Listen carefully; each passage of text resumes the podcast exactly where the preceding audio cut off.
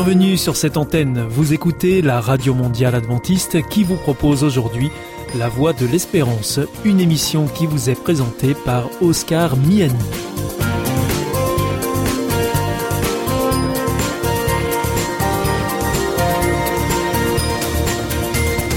C'est avec grand plaisir que je vous retrouve sur notre antenne. Encore une fois, soyez les bienvenus à l'écoute de La Voix de l'Espérance, notre émission quotidienne de 30 minutes qui vous est présentée par Oscar Miani. Merci de votre fidélité à ce rendez-vous. Je vous rappelle que vous pouvez nous écouter sur cette antenne ou bien en podcast ou encore avec votre téléphone. Aujourd'hui au programme Parole solidaire, un moment d'information humanitaire avec ADRA, l'agence de développement et de secours adventiste, et pour conclure cette émission, vous retrouverez un moment de témoignage avec C'est vous l'histoire.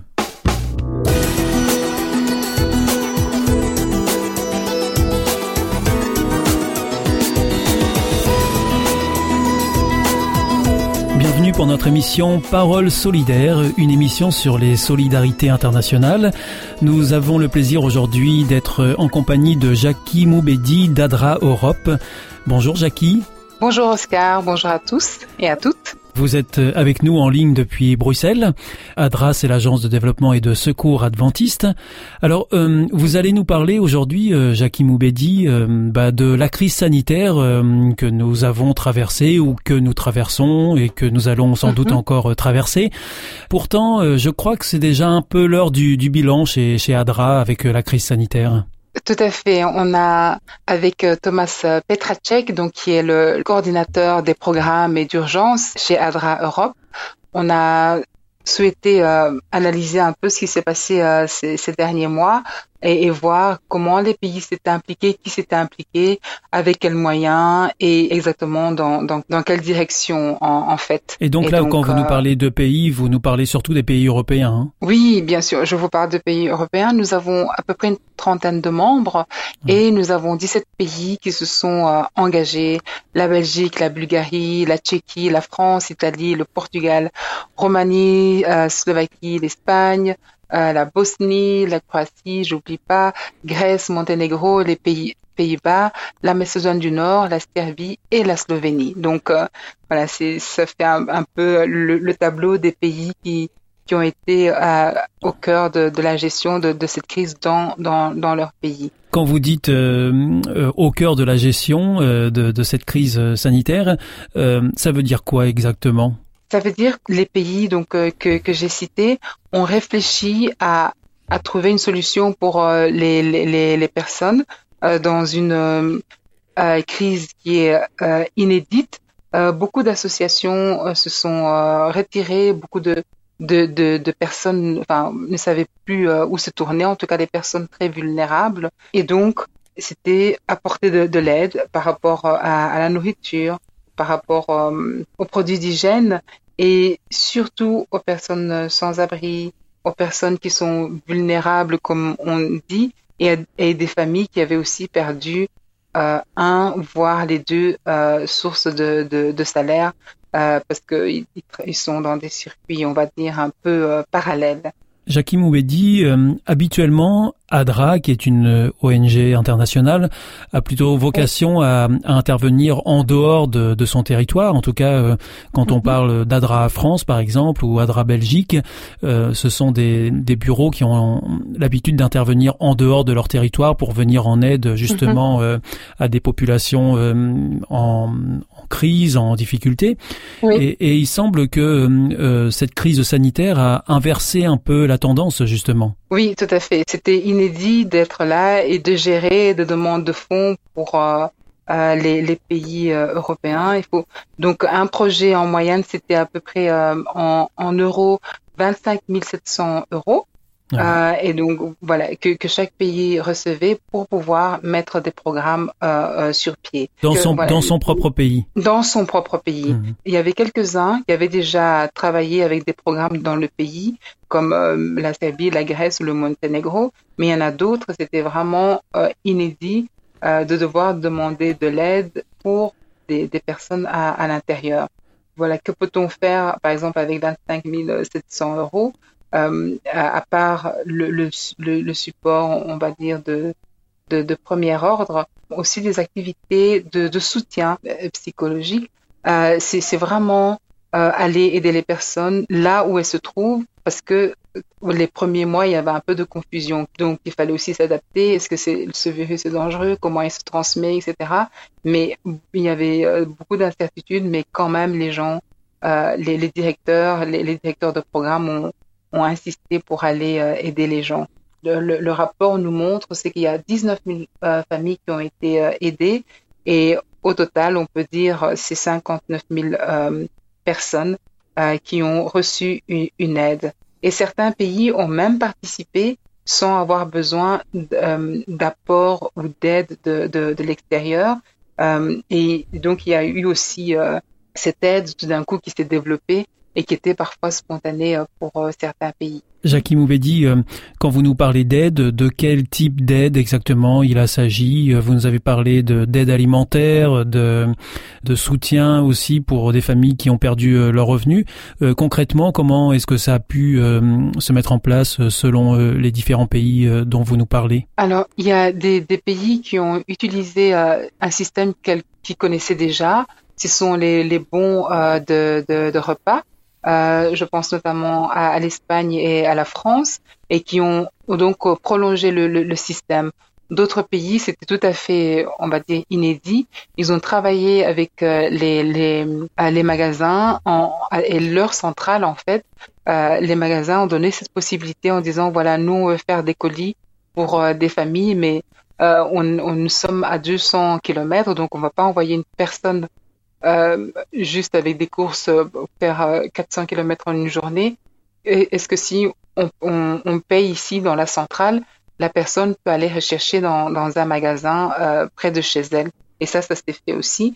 Et il y en a d'autres qui ont supporté, par exemple, ça c'est inédit aussi, des, des, écoles virtuelles. Il y en a qui ont produit des masques et qui ont été les donnés soit au personnel soignant, soit enfin, dans, dans des maisons de, de, de repos. C'était vraiment quelque chose pour aider en premier lieu avec les informations euh, qu'on avait.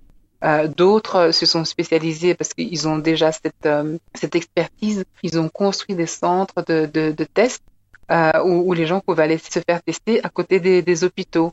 Et après ça, ce même pays, ben, la Slovaquie, ils ont continué par exemple avec un camion de vaccination mobile où il y a des médecins, enfin toute l'équipe. Et, et donc c'est ça, ce sont vraiment les aides, on peut dire concrètes qui arrivent chez, chez, chez les gens. Alors il faut dire aussi, euh, Jackie, que euh, parmi ces personnels d'ADRA, il y a aussi bien des salariés que des bénévoles, des volontaires. Hein. Et ça, c'est vraiment une leçon que Thomas Petracek a mis en avant en disant, sans les volontaires, euh, on pouvait rien faire. Évidemment, ces volontaires, nous, on ne les a pas envoyés comme ça sur euh, le, le, terrain, mais elles ont été formées avant d'être mis sur le terrain. Il y avait beaucoup de personnes qui se sont présentées spontanément, qui ont écrit en disant, voilà, il se passe ça, qu'est-ce que nous pouvons faire? Une certaine catégorie était au chômage économique et donc les gens voulaient vraiment se sentir utiles et beaucoup de volontaires se sont euh, présentés dans les différents bureaux dans, dans, dans les différents euh, pays. Et ça, c'était euh, aussi quelque chose que, que l'on peut retenir. Parfois on, se demande où sont les volontaires, mais ils sont là. C'est vrai que parfois il faut un peu leur donner la formation et les moyens, et ils, peuvent se déployer en, toute sécurité, euh, même dans, des situations euh, comme, euh, comme celle-ci. Jackie Moubedi, nous arrivons au terme de, cette émission. Hein. le, temps passe vite. Vous, vous en avez tiré une conclusion justement de, ce, bilan là qui, a été fait. Déjà, les pays en fait euh, donc de, notre réseau, de notre euh, réseau européen, du réseau ADRA euh, mondial, c'est vraiment travailler en connexion avec les, autorités, avec les autres ONG évidemment, et aussi avec les gens qui, qui sont là autour. C'est pas qu'on ne le voulait pas avant, mais c'est qu'il n'y avait pas la nécessité. Mais quand cette nécessité s'est produite, on n'avait pas d'interlocuteur que nous connaissions et fiable vers qui on pouvait euh, se, se, tourner directement. Donc les bureaux ADRA ont vraiment euh, pris ça comme, euh, comme une de leçons à, à, retenir et aussi encourager les initiatives locales donc qui, qui, se fassent et qui se font par les, les, membres. Non seulement connaître les autorités, comme je disais, mais aussi des personnes qui sont fiables. Par exemple, dans, dans le cadre de cette crise, un médecin qui gère un centre, qui gère une maison de repos, euh, connaître les, les, chefs de services des hôpitaux autour, ben, ça, ça, peut vraiment aider pour euh, apporter l'aide euh, nécessaire. Ça, c'est un peu ce que nous retenons de, de, de cette crise. C'est un bilan à, à mi-parcours, on pourrait dire. Exactement, oui. Merci beaucoup euh, Jackie Moubedi euh, de, de, nous avoir rejoint en ligne depuis Bruxelles pour cette émission Parole solidaire. Je rappelle que vous êtes euh, d'ADRA Europe, l'agence l'agence de développement et de secours adventiste. On se retrouve le mois prochain pour un nouveau sujet qui concernera toujours la solidarité internationale. À bientôt. Au revoir. Merci beaucoup. Au revoir.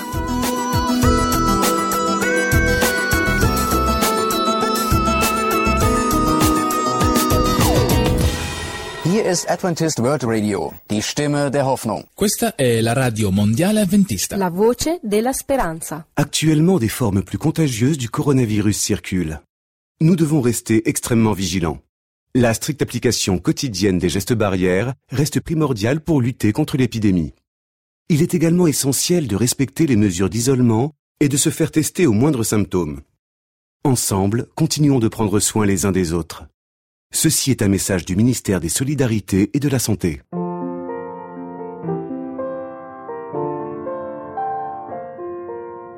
Teaching me patiently, laboring selflessly to show something better that God has in store.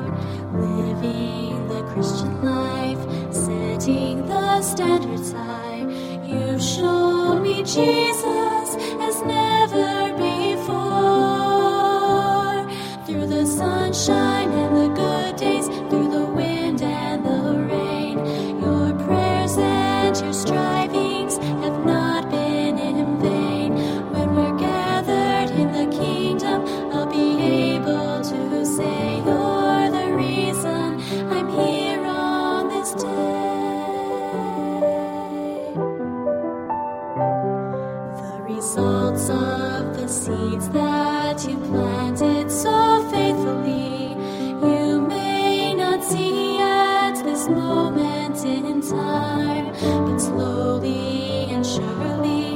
Spring to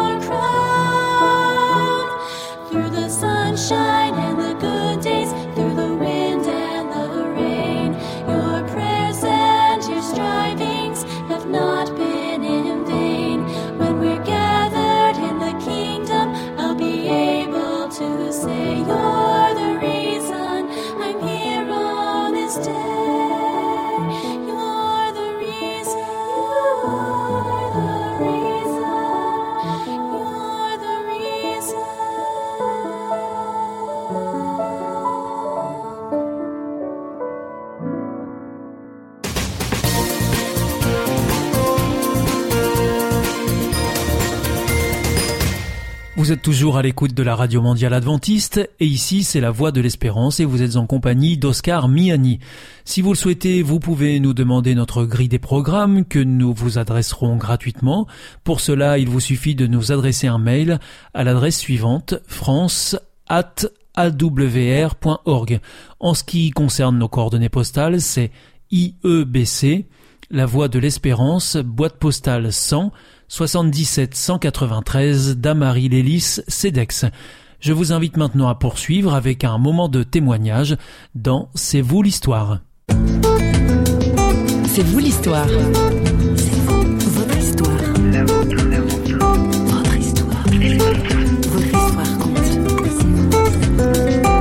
J'ai vu une chorégraphie extraordinaire dans les airs.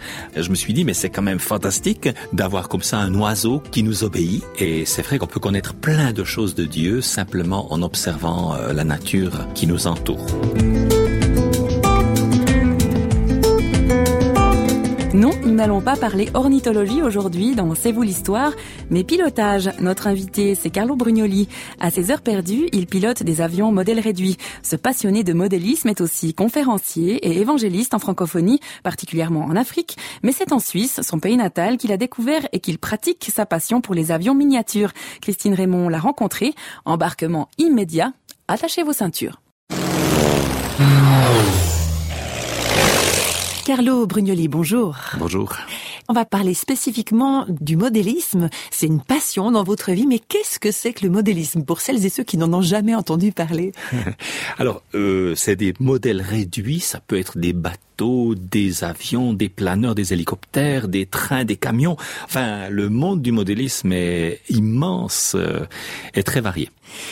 Alors, comment et pourquoi est-ce que vous avez, vous vous êtes tout à coup passionné pour le modélisme? Est-ce que c'est depuis un moment précis ou est-ce que ça a toujours été là euh? Non, c'était en fait un moment précis. Euh, je me promenais en montagne et j'ai vu un planeur donc sans moteur de deux ou trois mètres d'envergure, donc un jouet télécommandé qui passait comme ça euh, dans le vide à deux ou trois mètres euh, de nous. C'était un chemin euh, qui longeait un précipice. Et moi, j'ai toujours pensé qu'un planeur, ça descendait, c'était remorqué, et puis ça descendait, ça atterrissait. Et là, j'ai vu une chorégraphie extraordinaire dans les airs, aussi bien euh, la capacité de monter, de descendre, de tourner, de faire des loopings. Je me suis dit, mais c'est quand même fantastique d'avoir comme ça un oiseau qui nous obéit. Et je me suis dit, euh, à l'époque, j'avais dans les 35, 38 ans, je pense, je me suis dit, pour mes 40 ans, si j'en ai la liberté et les finances, je me lance. Alors je me suis lancé tout seul, j'ai cassé très gravement mon pauvre petit planeur au moins 35 fois.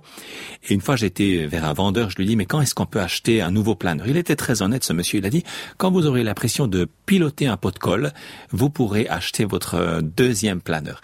Et effectivement, souvent, on sacrifie le premier. Et il faut pas mal de persévérance. Donc, euh, non seulement construire un, un planeur, mais savoir le piloter. Savoir le piloter. Et je dois dire que maintenant, on fait des camps. On a commencé des camps euh, il y a une dizaine d'années. Et là, on a des doubles commandes. Ça veut dire que c'est comme à l'auto-école. Vous avez un élève, vous montez votre planeur dans le ciel quand il est bien plat, en sécurité, loin de tout obstacle. Vous pressez une petite manette et c'est votre élève qui, à ce moment-là, euh, peut le piloter gauche-droite, monter, descendre, etc. Et s'il fait une manœuvre dangereuse, vous pouvez le reprendre instantanément. Et moi, je vois que dans ces camps, on, on casse peut-être 10 ou 20 fois moins. Enfin, les débutants cassent 10 ou 20 fois moins que s'ils étaient tout seuls. Alors, ils construisent leur propre planeur et à la fin de la semaine, ils repartent et ils ont déjà des bonnes notions de pilotage.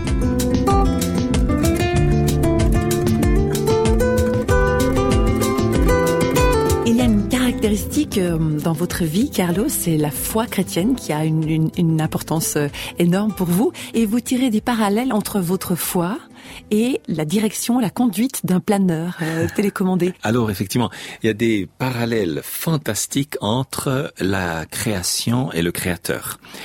Et c'est vrai qu'on peut connaître plein de choses de Dieu simplement en observant euh, la nature qui nous entoure. Par exemple, à quoi servirait le fait d'avoir euh, mille boissons variées si on n'avait pas un palais capable d'apprécier la différence? À quoi servirait-il d'avoir des milliers d'instruments de musique si on n'avait pas des oreilles pour en apprécier euh, le contenu? La même chose avec les yeux, etc. N'est-ce pas?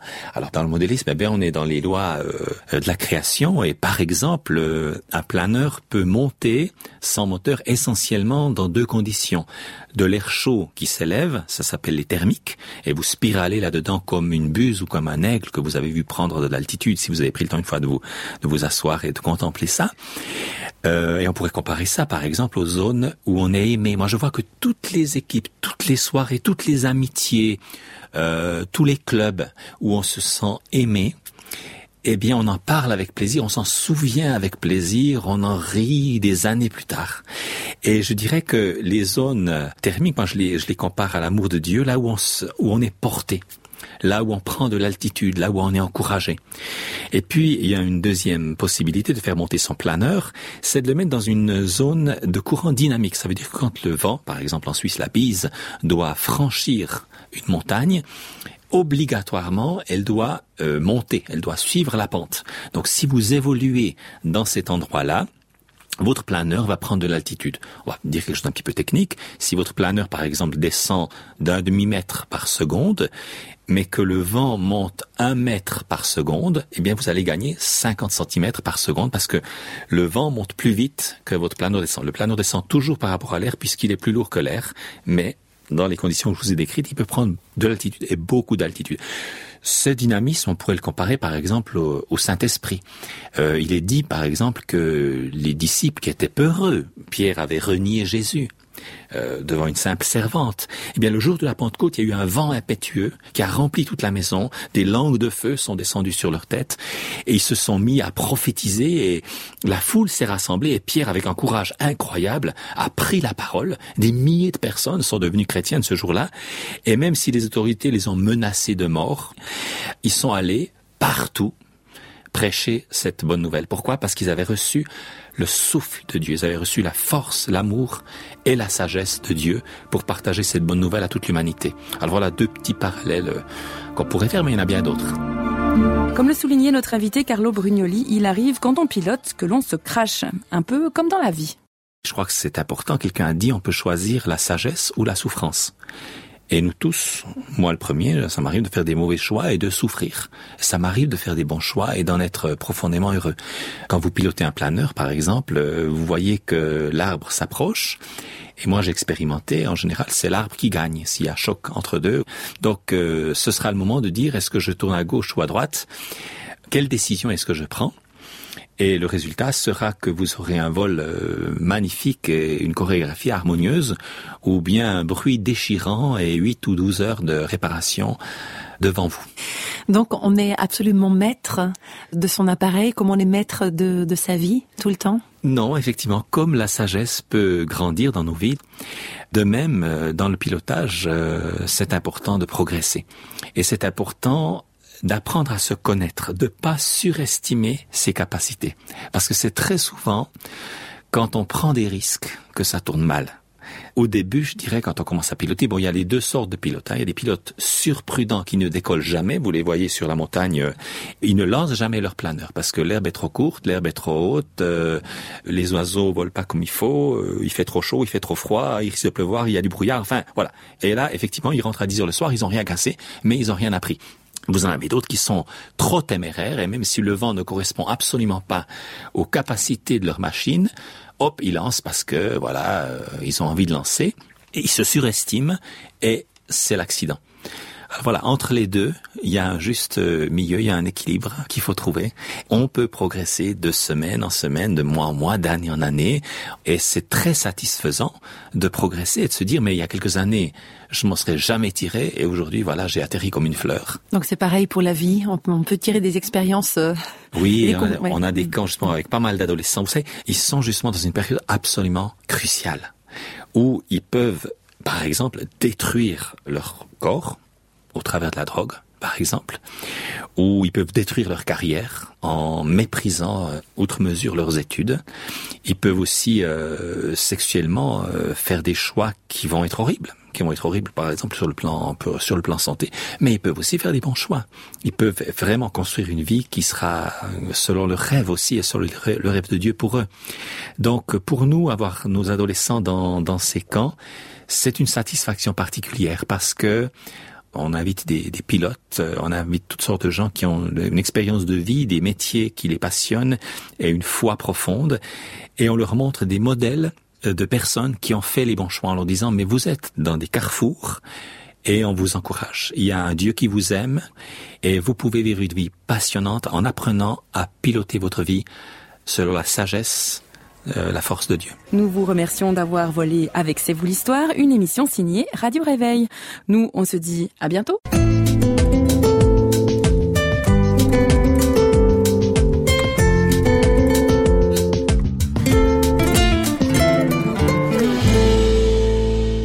Vous vous sentez isolé, désorienté, perdu, En recherche?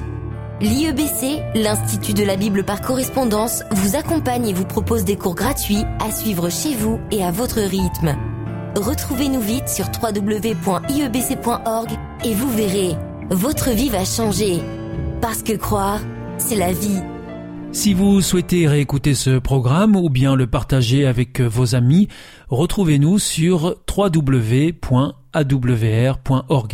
Vous pouvez aussi nous suivre par téléphone, c'est très simple, depuis la France. Il vous suffit de composer le 01 80 14 44 77. Si vous êtes en dehors de France, eh bien vous composez le 0033 1 80 14 44 77. Et si vous nous écoutez depuis les États-Unis, eh bien vous composez le 1 712 432 9978. Bien entendu, tous ces numéros ne sont absolument pas surtaxés. Votre émission est pour aujourd'hui terminée. Vous écoutiez la Radio Mondiale Adventiste pour votre émission en français La Voix de l'Espérance et vous étiez en compagnie d'Oscar Miani. Je vous donne rendez-vous dès demain à la même heure pour votre nouveau programme. D'ici là, que Dieu vous bénisse. Au revoir et prenez bien soin de vous.